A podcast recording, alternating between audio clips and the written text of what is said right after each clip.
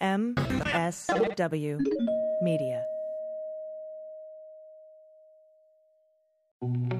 Hey, what's up, everybody? This is Jason Aldean, and you're listening to What We're Drinking with Dan Dunn.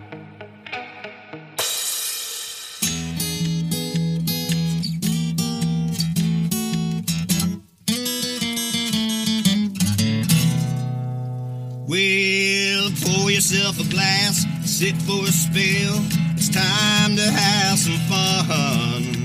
Let's do a little thinking, some picking and a drinking. But this is what we're drinking with Dan Dunn.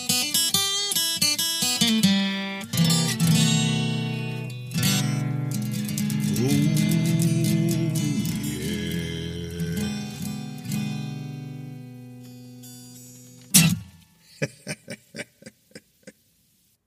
Welcome to the show and welcome to 2021. I'd wish you a happy new year, but I don't know what happy means anymore. What I will wish you is peace and health, contentment, sanity, all the things we're going to need moving forward in this year. But things are going to get better. I can feel it. The name of the show is What We're Drinking with Dan Dunn. And what I'm drinking to ring in the new year is some champagne from Piper Heidsieck. I'm drinking the Piper Heidsieck Brut Non Vintage. It's about $45 a bottle. It is a lovely, lovely bottle of bubbly. You got notes of almond and fresh hazelnut in there. It's a very lively wine, but the subtle subtle on the fruit flavor. There's some pear in there and some apple and a little delicate hint of citrus fruits. That's the Piper Heidsieck Brut Non Vintage. That's what I'm drinking. And I'll take a sip. Cheers, everybody. Yeah, that's good stuff. Coming up on the show today, director Steven Soderbergh will be joining me. He's got a new movie on HBO Max called Let Them All Talk, and he's also the founder of Singani 63, one of my favorite spirits brands. We're going to be talking about that and drinking that with Steven coming up in a few minutes. Also, going to be getting a, a visit from my another filmmaker friend of mine by the name of Marcos Efron. Going to be joining me. And speaking of Stevens, I was cleaning out my uh, closet over the holidays, getting rid of a bunch of old clothes, and I found a box of old clothes. And in that box uh, was a, a sweatshirt that I had from the Bondurant High Performance Driving School. Bob Bondurant, uh, racing legend, just a larger than life guys up there with like Carroll Shelby and Dan Gurney, these kind of characters. And so this school is in Chandler, Arizona. So many, many years ago, I was a newspaper columnist in Chandler, Arizona, and I got invited to participate in some racing at Bondurant. And I thought, well, yeah, I'm going to jump. I'm going to jump on that. It was a, uh, it was really fantastic. I, I don't remember. I feel like we were driving like a Dodge or something like a, a Challenger or whatever the equivalent was. I mean, this is 20 some years ago. So I get there, and it's a small group of people that have paid a, a fairly significant amount of money to be there to learn how to be a race car driver. And we're all in a room getting ready. The uh, a group of guys were in the one room, and we're putting on our racing uniforms, our suits. And I'm talking to a guy named Steve and he's asking about me and i tell him i'm a columnist for the tribune down there in phoenix. And then i, I said well steve what do you do? And steve tells me that he's in a band. I was like oh that's cool. Um, you guys you play around? You play around phoenix? He says yeah you know we, we play around here and sure yeah we, we play all over the place. All over? You mean like all over arizona? He's like no we play you know everywhere. No kidding. What's the name of the band steve and he says, uh, Steve Miller Band. Yeah. Okay. You're, uh, you're, you're Steve Miller? Yeah, I am Steve Miller. So I met Steve Miller. In my defense, Steve Miller is the most unrock star looking guy you can imagine. Steve Miller looks like a guy who runs a car dealership. He does not look like a member of the Rock and Roll Hall of Fame. He wasn't a member of the Rock and Roll Hall of Fame at that point, but he is now. But yeah, I got to meet Steve Miller and I got to drive race car with Steve Miller. And I, and I can tell you this Steve Miller is a hell of a race car driver. As good as a songwriter and singer and performer, motherfucker can drive a car too. He beat me, that's for sure. I was I was a bit of a wimp behind the wheel of the automobile. I'm going to tell you that I'm a bit of a wimp. Steven Steven Soderbergh's got a movie that he did called Logan Lucky, centered around race car driving. Maybe I'll talk to him about that. I mentioned my filmmaker buddy Marcos Efron. I've known him for the better part of 20 years. We met a long time ago here in Los Angeles, and then we hung out at the Sundance Film Festival. We've been fast friends ever since. He's a very talented guy. Did a movie a few years back called And Soon the Darkness with Amber Heard, Karl Urban. Delightful movie. You should watch it. It's not really delightful. It's kind of scary. It's a thriller, but it's it's great. Check it out. You'll find it wherever you can stream stuff. Anyway, Marcos has this thing he's doing called Cinema Vino. He, he, tried it a few years ago and then he got hired and he was working a lot and he got away from it, but he's bringing it back. I'm going to butcher this. I know what the show is, but my understanding of the show is he brings in people that work in cinema, in film. It could be editors, directors, and whatnot. And he drinks wine with them and they discuss wine and they discuss filmmaking. It's a video series. He has just relaunched it on YouTube, Cinema Vino. I invite you to go check it out and subscribe. He's a very talented guy and he knows his wine. So I, I told Marcos I was going to have Steven Soderbergh on the show, and I asked him if he would do some sort of a, uh, pairing situation for me. So what he did is he took three films of Soderbergh's and he paired them with wines. And he, and he put together a little audio for us, and here it is. Hey there, and welcome to Cinema Vino with Marcos Efron. I'm partnering up with Dan Dunn. And you're going to want to listen to it because his guest is none other than Steven Soderbergh. Yes, that's Steven Soderbergh, director of the Ocean's 11, 12, 13 franchise, Haywire, Erin Brockovich, Logan Lucky, everyone's favorite Magic Mike. Um, and his latest movie, Let Them All Talk, starring Meryl Streep, is out on HBO Max right now. Okay, so what I'm going to do is a lightning round pairing of three wines with three Soderbergh movies. Actually, scratch that. It's going to be two wines and one spirit, and you'll see why in a second. All right, the movies are first The Limey, starring Terence Stamp as an aging ex con who comes to LA from London to find out who is responsible for his daughter's death. Because you've got to make a choice when to do something and when to let it go, when it matters and when it don't. Bide your time. That's what prison teaches you, if nothing else. Bide your time and everything becomes clear and you can act accordingly. Next is Behind the Candelabra, based on Scott Thorson's book about his complicated relationship with Liberace played with impeccable flamboyant grace by Michael Douglas. I think my favorite review is from San Francisco when they said Liberace was no Rubinstein, but then Rubinstein is no Liberace. oh, this is my houseboy, Carlucci. He rules the roost around here. And last but not least, we've got the original king of cool movies, the one that started it all, Ocean's Eleven, which is actually a remake of a 1960 Frank Sinatra Rat Pack movie of the same name. They're both great movies. How you doing? Whiskey and whiskey. Danny. Tess, you're doing a great job curating the museum. The Vermeer is quite good. It's simple, vibrant, although his work definitely fell off as he got older. Remind you of anyone? And I always confuse Monet and Manet. Now, which one married his mistress? Monet. Right, and then Manet had syphilis. They also paint it occasionally. All right, so without further ado, let's drink. Okay, first up, we've got the limey. Now, some of this movie takes place in LA's grittier parts, but a lot of it has this golden Hollywood Hills vibe to it. And you know, when Terence Stamp isn't running around LA unleashing this perfect torrent of cockney profanities, the movie really does have this cool, easy breezy vibe to it. And a lot of that is due in part to the world of Peter Fonda's record producer character. He's Terence Stamp's daughter's love interest. Um, so with that golden hued vibe of his world, I thought, you know what? A big buttery Chardonnay would go well with this movie. Now, typically I'm not a big buttery Chardonnay kind of guy, but I just think it fits. And this is an Edna Valley Chardonnay. And you know what? It even says buttery on the label. Okay, so next up, I'm going to go with Behind the Candelabra. Now look, anything having to do with Liberace is going to have to be big and bold and glitzy in the center of attention. Now in the movie, Scott Thorson, played by Matt Damon, was the object of Liberace's affection. But this was Liberace after all, and Scott soon realized that his love was conditional. But romance aside, it's undeniable that Liberace had this incredible presence and this sheer sway over people, and not just his audience. So in keeping with the Liberace aesthetic, I searched high and low for a bottle that I thought was, you know, glitzy and glittery enough for, uh, for who he was. So this is what I've got. This is the Gemma di Luna Moscato. It's even got a little bit of glitter on the bottle. Now look, I get it. Liberace was only half Italian, but I don't think Poland makes a sparkling wine. All right, last but not least, we've got Ocean's 11, and I'm going to flip the script and I'm going to go with whiskey instead of wine. Now, I get it. It's a George Clooney movie, and you're thinking, well, if you're going to break the rules, Marcos, why don't you go with Casamigos tequila?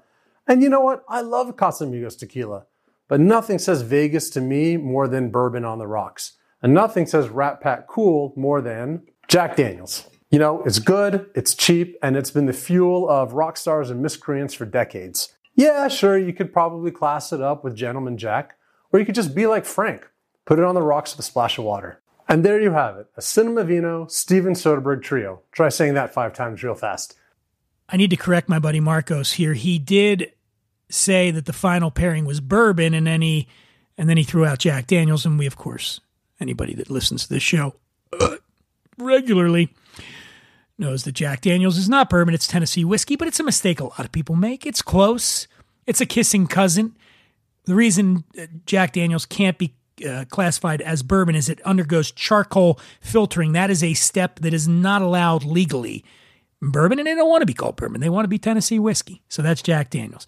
Anyway, Marcos, thank you for that. And again, I invite everybody to check out Zin- uh, Cinemas on YouTube. Subscribe to it comment. Tell Marcos you heard it here on What We're Drinking with Dan Dunn. I invite you to follow me on Instagram at the Imbiber and follow this show at WWD underscore podcast. The podcast has its own Instagram account now. It is grown up. It is ready to do social media on its own. There's going to be a video up there of Steven Soderbergh himself talking. Go there, follow us on the social medias, everybody. And I think it's time to have a quick word from our sponsors. Got to pay the bills. And then we're going to jump in with Steven Soderbergh. Let's do this. Is there something interfering with your happiness, preventing you from achieving your goals? Yeah, it's called a pandemic. I've been struggling with it, and at times I've kind of felt alone. And, well, thanks to this sponsor, I know that I'm not. BetterHelp will assess your needs and match you with a licensed professional therapist. That's right. You need to talk to somebody you can start communicating in under 48 hours. Now, this is not a crisis line. It's not self-help. It's professional counseling done securely online. BetterHelp wants you to start living a happier life today. Visit betterhelp.com slash drinking. That's better, H-E-L-P, BetterHelp. And join the over 1 million people who have taken charge of their mental health with the help of an experienced professional. As a special offer for my listeners, you're going to get 10% off your first month at betterhelp.com slash drinking. If you need help, it's there for you. All right, all right, all right. Joining me now, a return guest. He's been on the show. I feel like he's been on the show numerous times. We've done numerous things together, whether it's on this podcast or streaming or whatever. Guy just always wants to work with me. What can I say? Um, but I, I can't think of a better way to start off the new year with than with a guest of this caliber. He's got a, a movie. His new movie, uh, "Let Them All Talk," is is currently streaming on HBO Max. A fantastic film. We're going to talk about that, and of course, for purposes of what we're drinking, he is the founder of Singani 63, one of my favorite spirits brands. We're also going to be talking about that. Please welcome back to the show, Steven Soderbergh. Hey, man. Hey, how are you? It's great to see you. Good to see you. How are you? I'm good. I'm good. You know, getting ready for 2021. Yeah, well, it's uh there's an interesting thing that happened at the end of the year where there was almost sort of a euphoria with people like this year's finally over. But it's not like the pandemic just ended. Yeah. That said, and I'd love to hear your thoughts on this. I I'm hopeful that we're going to have a shit show these first couple of months but that we're going to emerge. How do you how do you feel about that? Yeah, I think that's probably pretty accurate. It's going to take a little while to roll out these vaccines, but the good news is they they work and they're they're safe. And um, I think the biggest challenge is going to be convincing people to get vaccinated. Um, that, that's the the, the government, uh, the industry that I work in during the day and the industry I work in at night.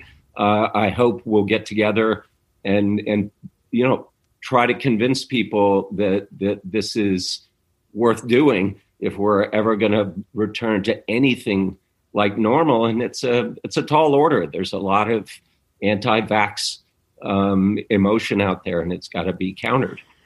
I just had this conversation last night with uh, some friends that are uh, a couple, and she's pregnant. She's very reluctant yeah. to take it, take the vaccine because well, she's pregnant. That's, that's fair. I think if anybody who's pregnant, I think is understandably wary about poking themselves with any new drug. But I, generally speaking, um, all of my contacts that I worked with on Contagion, who I've been in touch with throughout the past 12 months, have said these are very, very good vaccines, very robust um, and very safe. And so I'm I'm not quite in the first tier in terms of age groups, uh, but hopefully I'll be in there somewhere. It's funny you say that. I had that. I, I, still think of myself like a kid, and I'm sure you probably do as well. And I thought, man, I'm never going to get this thing. And then I realized, no, I I'm going to get it. I'm probably you know third tier, probably. You know, my my younger brother's going to have to wait a while, but I'm going to probably be getting it at some point. But I read an interesting article in the New York Times that said the the private sector is going to drive that a lot, the vaccination. So, in other words, you can't you can't go places if you haven't right. been vaccinated. So I think that's going to motivate people to do it. If you can't put your kid back in school because you haven't been vaccinated, maybe that'll come around. And maybe when the noise dies down and Trump's gone, some of that rhetoric will die down as well. I, I don't know. I'm hopeful that it will. So, uh, speaking of what's coming up in the new year, you have signed on to produce the Oscars. So, what is that going to look like this year? Well, it's going to look a lot different um, because it has to largely because of COVID. Um, but that also provides us with an opportunity to try some things and and see if there isn't a different way to approach the show. Um, I'm I'm looking at the fact that it already has an asterisk behind it as as a plus, and that means you know new ideas and we'll see. I'm excited about it. And so far, um, all of the the bold proposals that the three of us have put forward have been embraced. So I'm I'm hopeful that we can deliver something at the very least that won't look anything like uh, the previous shows.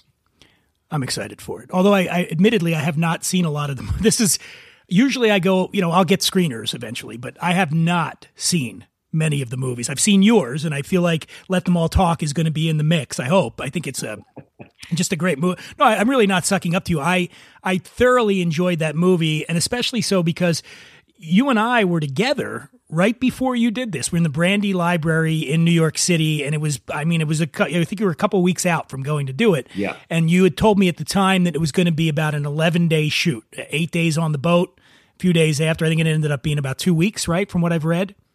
Yeah, it ended up total being about 15 all in, but the bulk of it was that eight day crossing. Were you concerned about weather or anything that might pop up because you, there were so many elements you could not control on that boat? How, did it go? I mean, it looked like it went smoothly, the, the end result of the film, but how did it go? Yeah, it did. Um, the the first few days were a little rocky. We had, the the page count was pretty heavy uh, every day, and we were a little behind the first three days, which is not a, um, a, sensation that I enjoy. But we we kind of found our rhythm, and by the time we got off the boat, we were we were a little bit ahead. So it turned out to be a a real adventure, really fascinating. It's a trip I'd love to take if I didn't have to work all the time. It's a really beautiful ship, and uh, you know, again, that's another industry that is really struggling to survive and and is I'm sure looking to the vaccinations as a way to get back into business. Um, but you know they're not alone. There's a, there's I, I work in one of the few industries during the day that's actually been able to go back to work because of the stringent protocols that the producers are are willing to pay for. And but, but so many tentacles of what you do theaters, you're talking about your day job. You got theaters and all that. That's that's all in trouble. And then your night your your night job, the spirits industry, as we know, bars and restaurants are are, are you know really in trouble. I, in fact, our mutual friend, I just uh, Ivy Mix was just on a. Uh, they interviewed her on CNN, and uh, right before Christmas, and you could see the fear.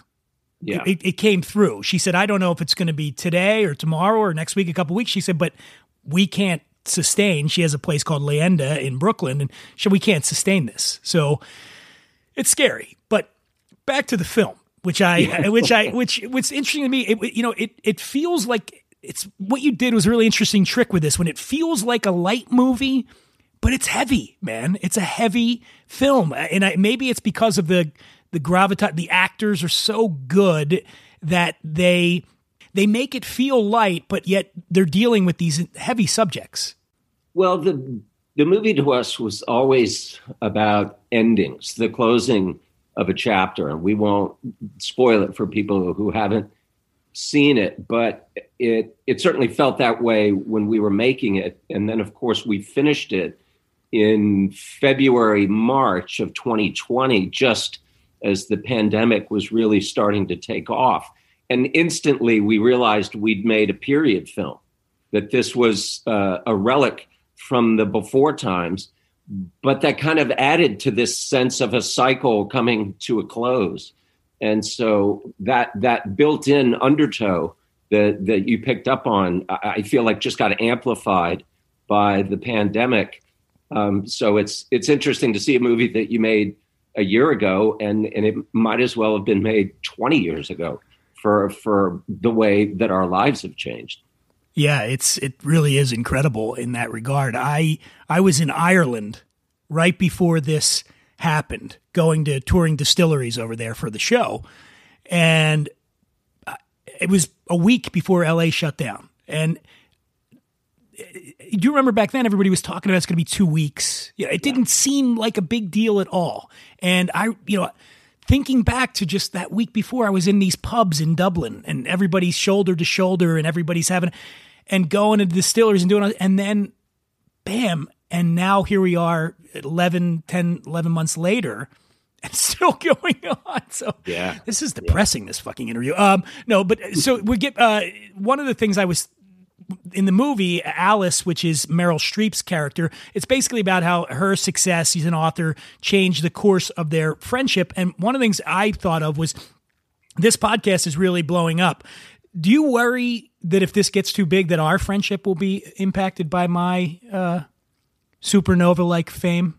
Oh, I have no doubt that you will change drastically, and that and that I'll be one of the many people who essentially become roadkill in your in your kind of craven climb uh, to the top rung of the ladder. But you know, I I I sensed that early on, so I've been preparing myself to detach. Um, so I, I'm watching closely. I'm looking for. I'm looking for. Here's the key sign. You haven't you haven't indulged in it yet, but I know it's coming. It's what um, a friend of mine, Rich Eisen, calls the 3PA. And this is the third person alert. So at some point, you will refer to yourself as Dan Dunn, and then I'll know it's over. Well, I do that now because I'm alone during the pandemic. So it, it, it's sort of like a conversation. If I refer to myself in the first person, it's almost like I'm talking to somebody else. But yeah, you're right. I mean, the, t- the day will come where you'll be getting a, you know, monogram towels from me. Yeah. Oh, wow. Yeah, I can't return the call, but send them some towels. Uh, you know, keep them clean there. So now the movie, doing great. Love that flick. I also want to talk about Singani, uh, your your your lovely, wonderful spirit, and you've just launched a site by Singani63.com where people can now order directly. Am I correct on that? Yes, that's true. And you know, this this was this is kind of a new thing. Uh, I mean, we're not the only people doing this, but it's it's new in the sense that with a with a, a thriving bar and restaurant business, this would be viewed as a, a a, sort of niche aspect of your brand that you, you want to have people be able to go on to the internet and and have your product shipped to them directly wherever they are. But it's not it's not the core of your business.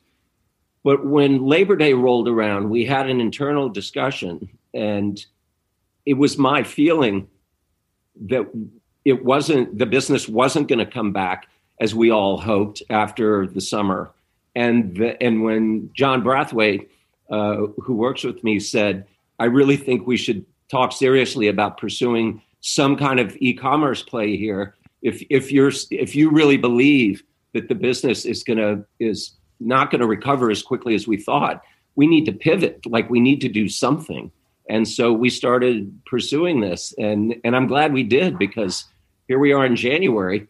It's still a question mark as to when and whether bars and restaurants are going to come back at anywhere near their levels. So many of them have already closed. And as you said, talking to Ivy, it's heartbreaking. People like Ivy, this is their whole lives. They've Leyenda is she's put everything she has into that. And it's really as people like you and me who talk to people like Ivy constantly, it's the the stories are heartbreaking. So I'm I'm hoping that as part of the you know first six months of this year and trying to get things back on track that there's a way to help people recover. You know we've made sure to contribute to to any of the specific um, accounts that, that we have relationships with or to the usbg or just anything that we can do to to try and help people.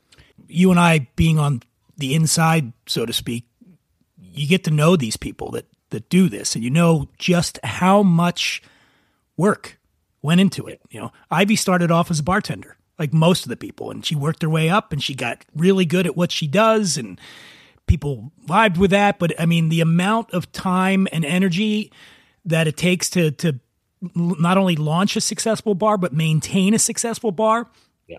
and then to have this come along and and you know I don't I've mixed feelings about the shutdowns and things. Obviously, when you don't have ICU beds, it's a, what are you going to do? You can't go out. But at the same time, I, you know, I have friends here in LA that invested a lot of money into outdoor proofing their bar.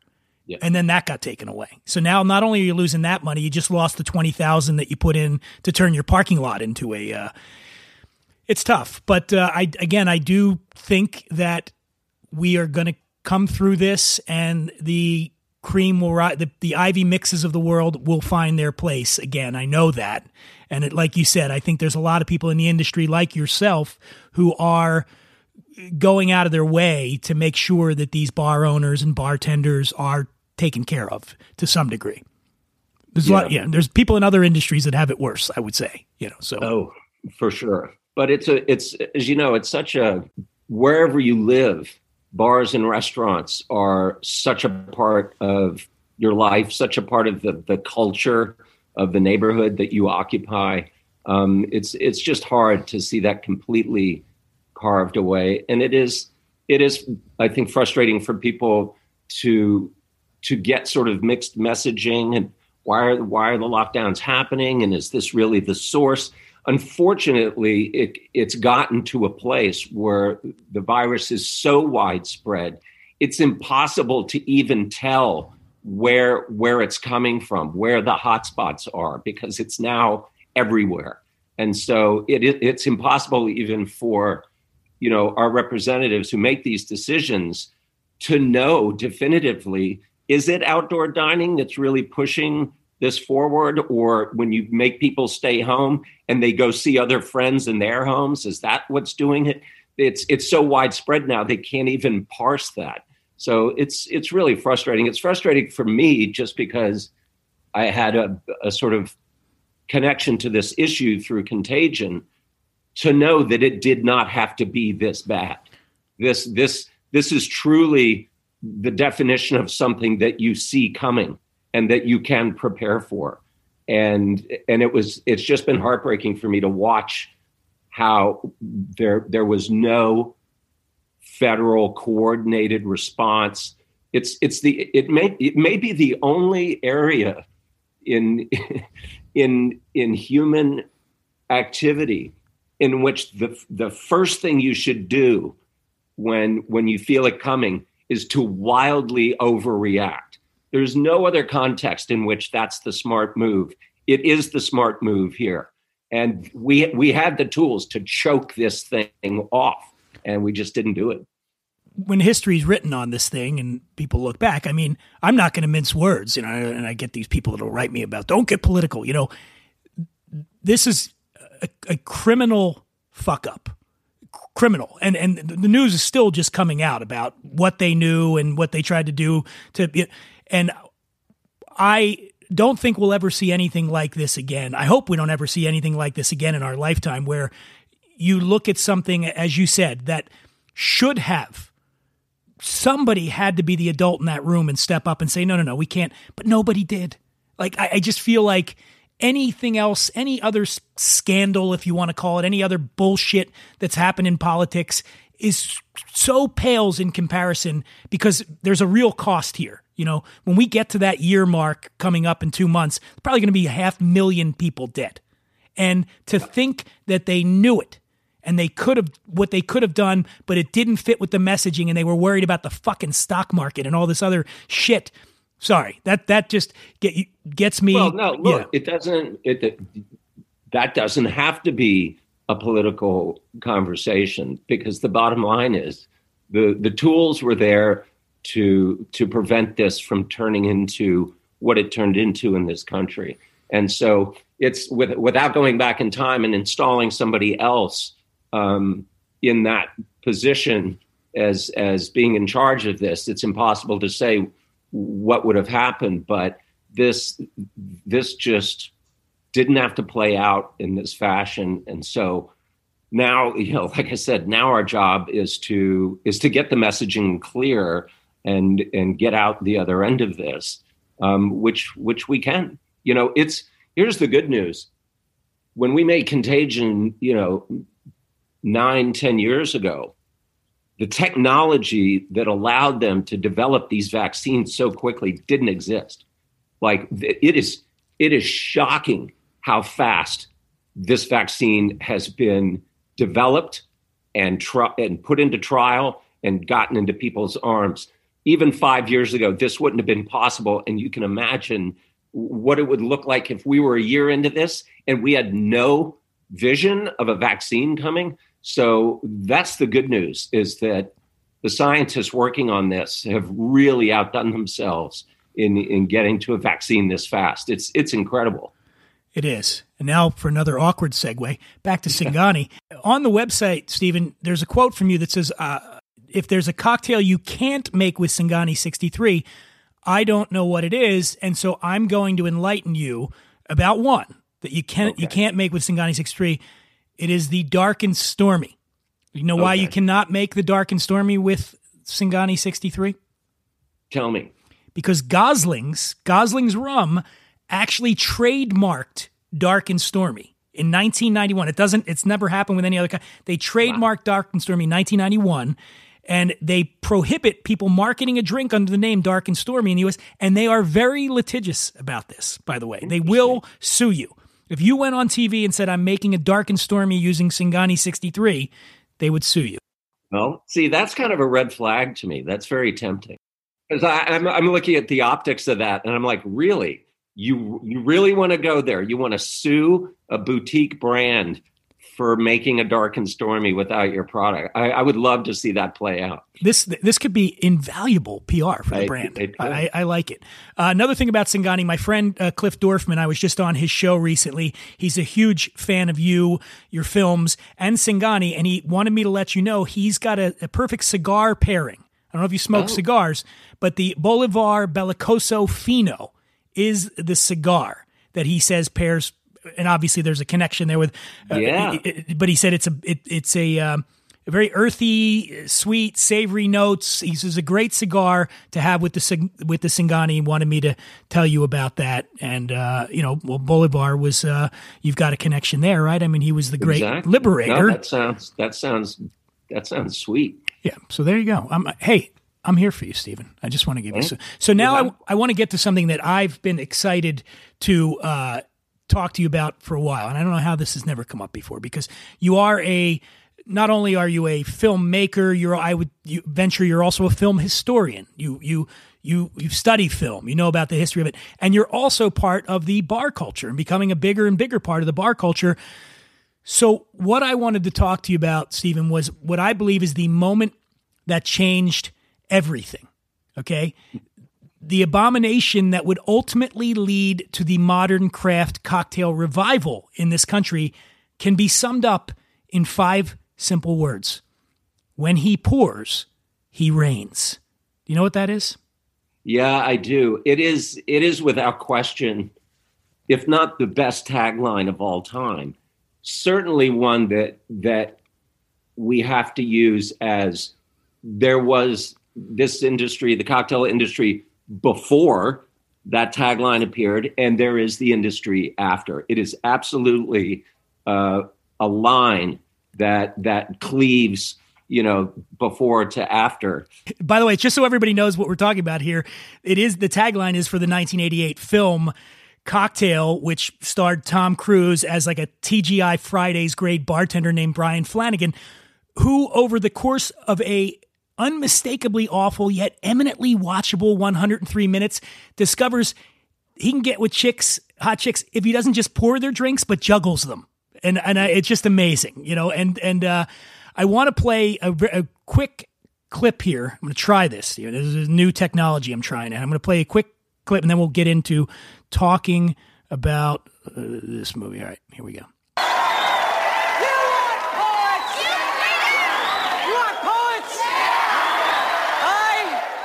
World's last barman poet. Give us a kiss, you sexy beast! I see America drinking the fabulous cocktails I make. America's getting stinking on something I stir or shake. The sex on the beach.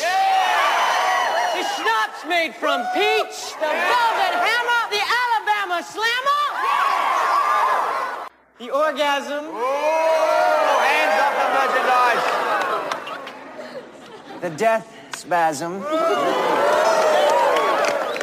The Singapore sling, the ding-a-ling. Ding-a-ling? America, you're just devoted to every flavor I've got. Oh, but if you want to get loaded, why don't you just order a shot? So there you go, Steven. And, and I think this scene uh, perfectly illustrates just how batshit crazy things were in the late 1980s. Not only did millions of moviegoers find it totally plausible that this diminutive bartender could command the undivided attention of hundreds of New York City club goers who are hopped up on Coke and Duran Duran simply by reciting a terrible poem, but dudes in crowds could shout things like, Give us a kiss, you sexy beast, to Tom Cruise, and not be immediately tackled by Scientologists and shipped off to L. Ron Hubbard camp. What do you think? Well, you know, I haven't seen the film since it came out um, I was like a lot of people, you know, fascinated by everything Tom Cruise was doing. I mean, you have to remember what impact he had when he when Risky Business came out. That was, you know, Tom had had like supporting roles in movies, but when Risky Business came out, I mean, I and I encourage everybody to, to go back and watch his performance in that film because it's spectacular. Um, he was, you know, he was a new thing, and and I was just as you said, as a student of how the business works and of of Hollywood, I was fascinated to watch what choices he was making after you know sort of launching into the stratosphere with that movie and for the most part during the 80s he was very he was very director driven he was choosing projects uh, based on who the directors were and was doing really wide ranging, interesting work. So I got to tell you, it's he's been a movie star since 1983 and is still a movie star. That's hard. That is really hard. He's to, amazing. To be, yeah. No, to be at that level for that long, it's I'm just telling you, it's hard. It's hard to figure out what to do and it's hard to sort of sustain uh, the the the belief that that you want to keep doing it. I I I have to say I I've only met him once um, a long time ago, uh, but you know he's he was very charming as you can imagine. Well, and as Steven referenced earlier, while the fictional Brian Flanagan was waxing poetic about sex on the beach and schnapps made from peach, over at the New York City's Rainbow Room, the very much real person named Dale DeGroff was orchestrating this revolution. You know, Dale's a Steven. You've met. Have you met Dale? Yeah, yeah, yeah. So you yeah. know, D- Dale's a James Beard Award-winning barman. He's the founder of the Museum of the American Cocktail down in New Orleans, and he spearheaded the movement to bring back the Negroni and the Sazerac and the Blood and Sand and and he this was all going on around that time in the late 80s and he basically rescued you know the world's tap rooms from the skinny tie wearing hordes depicted in that movie wouldn't you say? Yeah i think that's true. I mean you know what was clear is that people the good news was that people were ready to take the idea of a cocktail culture period seriously. And and and if the movie only did that then then it was worth it. The idea that we should even be thinking about cocktails um, as being a source of creativity. Um, I, i'm all for that. If that's what the movie did then great. And and that's one of the things that that is so you know saddening about our, our sort of bar and restaurant culture being waylaid by the pandemic is how creative these people are. I work in a creative industry and I've been astonished at at what these people are able to do. I've watched people create cocktails in front of me, just imagining what something will taste like before they've even put it together over and over and over again. And they do this day in and day out. It's amazing. I, I was, compl- I, as I got further and further into the business, I was just blown away at how creative these people are. Yeah, it, it really is incredible. And, uh, and I, it's and a I, gift. Like it's a, it's a, it's a gift. Like it's not, I think you can pursue it and, and become good at it. But the people who are exceptional, it's, it's, it's a gift as pronounced as any other artistic gift that you can imagine. Yeah, I mean, you you obviously the on the food shows, the chefs have become stars. I I do think that's coming at some point. I do believe you're going to start seeing more of these top high, the, you know, the best bartenders in the business. I think there's got to be a show at some point where you're going to get to see Yeah. what they can do. Uh, and I hope it happens, and I hope that I'm hosting it. Now, I want to ask you about some of your movies. Now, I, this is a, we're doing a little uh, free association here. I'm going to throw out a couple names of your films, and just tell me the first drink that pops into your head that you would make to have with that movie, and why you would. Okay, I'll try. I'll try and stick to some classics. Then. Okay, Yeah. so we'll, we'll. Speaking of classics, we'll go with the with the thing that sort of launched launched it all for you: Sex Lies and Videotape. What are we drinking with Sex Lies and Videotape? Um, I think some sort of something light. Let me think about that. Something I would, you know, you know what I'd go with. Uh, strangely, I would go with the uh, the Singani version of a sangria. We have a sangria that um, I think is excellent. That's what I would. That's what I would go with. That that movie needs some wine. You need to have a wine sort of element in there somewhere. How, how do you make that? Just the, the quick version of it. What, how, what do you here? I got the Singani right here. Am I just putting a bunch of fruit in there with it? Yeah, yeah. That's kinda it? Yep. Okay. It's pretty simple. All right, I We like it. That that's in our cocktail book. Okay, Uh, where did people get the cocktail book? Uh, on our website, on the Singani 63 Oh. website, we have a 24 classics that you can make with uh, Singani. Okay, uh, out of sight. Out of sight. That feels like a a, a, a Singani Negroni to Okay. me. Yeah. I like that Uh, you're which staying we on brand here. You're staying on brand. I like this. Yeah. Yeah, and we make that we make the Singroni uh, with Aperol instead of Campari. Why? It's a little sweeter. Yeah, it's just a little rounder. Like the the the Campari can be, if you're not careful, it can be a little bit hard, and so the the Aperol just sort of softens it a little bit. Why were we out drinking those one time? I feel like this Yes, happened I before. we okay, were. yeah, okay. I feel I'm, I'm having a memory of you explaining this to me while we were in a bar. Yeah. The beauty of the bar was I don't remember anything you said. I don't either. Okay, um, Contagion. Can I jump? Can I take this one? Sure, please. Is it Bleach? Bleach and Singani. Yeah. I Yeah, had two to. parts. two parts Singani, one part Bleach. one part bleach because it it will cure it. Yeah. Um, and now we're gonna go with Ocean's Eleven. Well, let's see. Sazerac. Okay, classic with Yep. Singani. Yep. And then I guess the final one would be Magic Mike. Am I drinking while I'm watch, watching Magic Mike? Well, that I, I, for me, I would. I think I'd go just on the rocks there. I think because you want to you want to get to the end zone as quickly as possible to be prepared for all this flesh. Um, so I'd, I'd just go Singani rocks and and let's get the party going. I think I would do that too, just because I would feel anything that would have any sugar or anything. I don't want to have it because I'd be watching these guys on screen and then looking down at myself and going, "Why?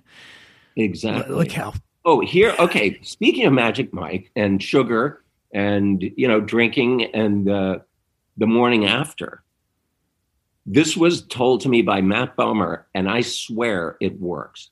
If you've gone out drinking and before you go to bed, you eat a couple of forkfuls of sauerkraut while you're sleeping, it eats up all the sugar. And when you wake up, like you're in much better shape. This totally works. Okay. It's science, Dan. It's I, science. I've heard every. I thought I've heard every hangover cure ever. You're saying sauerkraut. yeah. Eats up all Are you sugar. sure he's just not fucking with you because you're like? Well, I don't know. Like he's Look at the- parties look telling people every time Soderbergh goes out, he eats sauerkraut because they told him. Well, look, if we, if we were to find out he he owns equity in a company that makes sauerkraut, okay, that's that's that's worth pursuing. But uh, this is anecdotal information that we picked up from Matt Bomer. I've tried it. I'm convinced it works. So I'm just putting it out there. I'm going to put this to the test. I'm Please, going. yeah, I, I, I, we always encourage responsible drinking here on what we're drinking with Dan Dunn, but you know sometimes you overdo it. Sometimes I'm home alone. All the time, I'm home alone now. Well, here's the pro- that is the problem is the the nights in which you would most benefit from having a little bit of sauerkraut, you're too drunk to remember to eat the sauerkraut.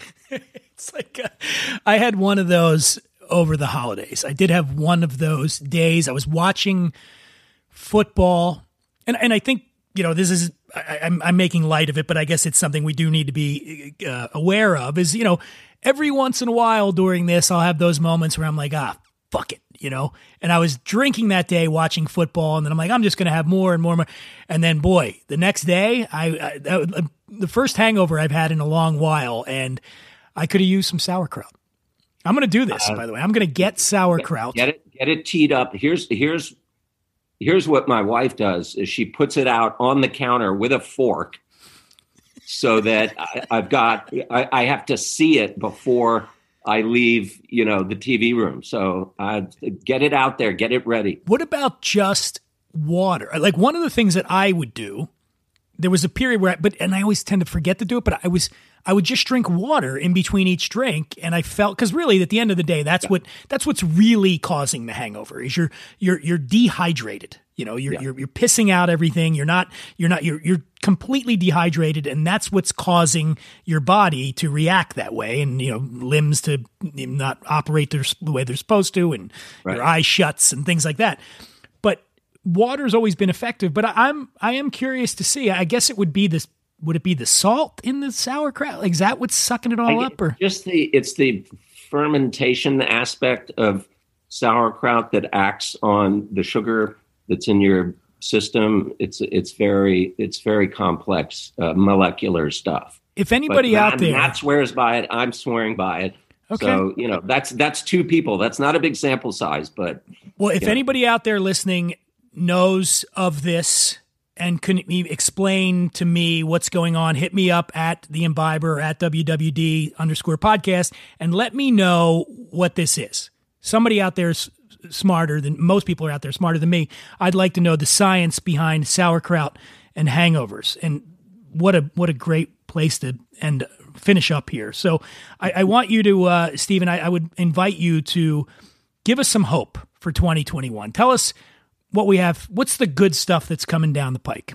In, in, in your opinion, uh, the, my hope is that the trajectory of last year will be completely reversed. Now, that may mean it's going to take uh, some months, but I'm absolutely convinced that we, we now have the ability to unwind what happened in 2020 and have the last quarter of 2021 finally feel like we got our lives back. Um, I'm, I'm going with that. Prior to this, being in the business that I'm in, I get invited to, and I did tell you I went to Ireland, but there's so many things. Oh, go here, go to this. And I, eh, I don't want to do it. I don't want to go. There's a, and I'll tell you, boy, I'm never doing that again. when I when I have the opportunity to go to cool places and whether it's here in Los Angeles to go to a party or a dinner or something or to travel, I won't make that mistake again because I, am never going to take it for granted that I'm going to be able to move freely throughout the world. And I can't wait for that day. I can't wait to go down to Bolivia someday with you and and and check out where where is it? It's still being made in the same oh, yeah. the same oh, yeah. distillery that you started with. Yeah, in Tarija, which is in the southern part of the country. But I think you're right. I think the the the only positive that's come out of any of this are those moments where you think I'll never take this thing, this aspect of my life for granted again. Even now, just having moments, quiet moments, I appreciate those. The fact that I can even have a, a quiet moment at home and and not be sort of subsumed by all the chaos that's around us. I value those moments now, but I think you're right. I think it'll, and that's why I feel like movie going and traveling like that will all people will be so desperate to to break out of their routines that that will all come back and we'll be able to do it safely. Now, having said that, everybody that I talk to is very clear that there are no indications that the vaccines are, are lifetime immunity badges like the measles vaccines are. That we will all be faced with some sort of boosters occasionally. They're not sure when because this is all so new. The the thumbnail I've heard is probably three years, but you know it's it's going to work. I'll take that trade off. Yep. Singani 63 is you can you can get it now. You can go to the website. It is what is it again? By Singani 63. By Singani. Singani is spelled S I N G A N I 63. Year Steven was born. Sorry, had to give it away. By Singani63.com. Go there, get some of this.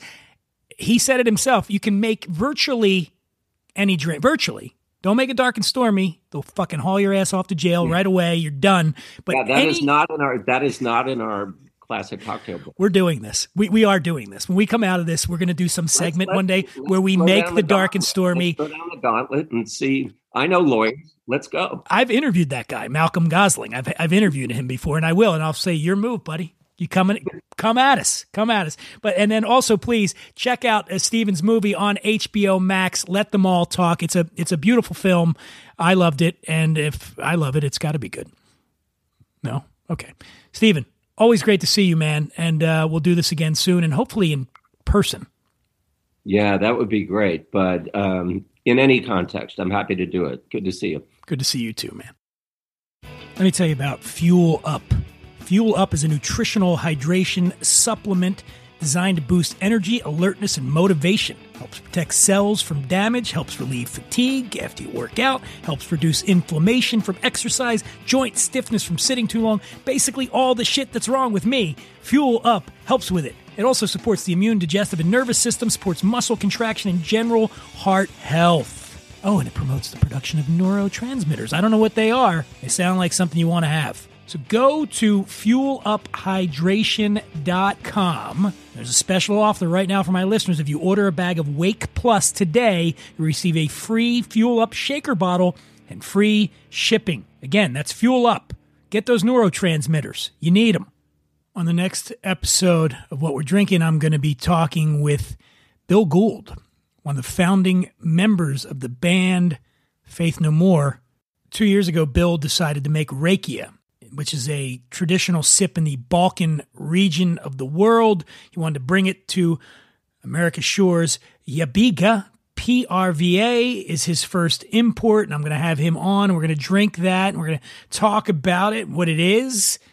It's basically Serbian moonshine, Bulgarian brandy, they also call it. So we're going to get into that. That's going to be cool. We've never had that on the show before, so I'm excited to talk to Bill next week from Faith No More. Uh, again, I invite you to follow me at WWD underscore podcast. That's the show, and I'm at the Imbiber. Follow me there.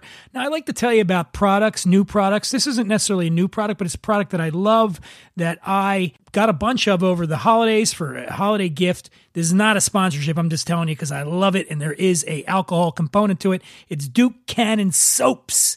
All right, Duke Cannon. Who is Duke Cannon? Duke hails from a simpler time, time when the term handyman was redundant, time when chivalry and patriotism weren't considered old fashioned, time when you never put the word salad next to bar. Something happened along the way. Men were encouraged to put down their lug wrenches, pick up their phones, the hashtag for help. Substance was replaced by the flash of guys taking selfies. What the fuck? Instead of getting up before dawn to build railroads, men started going to the gym at 9 a.m. to ride pretend bicycles. It's worth noting that I did also order a Peloton over the holidays, I'll admit that. Anyway, as any historian worth his salt will tell you, this country was built by folks with a sense of purpose. Duke Cannon's purpose is simple to make superior quality grooming goods that meet the high standards hardworking men. These products are tested by soldiers, not boy bands, and they're made in a little place we like to call the United States of fucking America. God, I'm really excited about this. And again, this is not an advertiser. I just like Duke Cannon. These are the ones I got. I got the big ass beer soap, which is made with fresh squeezed IPA from Deschutes Brewery.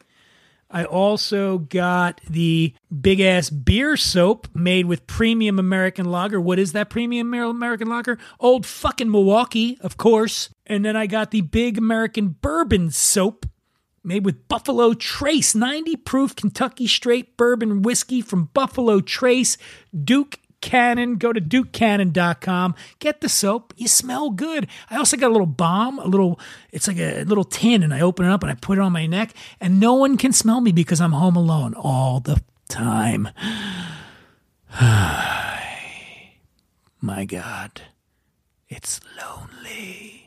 I want to thank Marco Sefron, Cinema Vino, taking part of the show. I want to thank Steven Soderbergh. Of course, love talking to Steven. I'm sure he'll be back this year again. I want to thank Steve Miller for not making me feel like a moron for not knowing who he was at that racing school all those many years ago. And of course, I want to thank you for joining me on the podcast. Tell a friend about it, tell a friend or two, put it on the social media. This show's growing, but this is the year I want world dominance, and I can only dominate with your help, folks. I need you on this, and I promise in return that I will provide best and most accurate adult beverage information there is. How's that deal?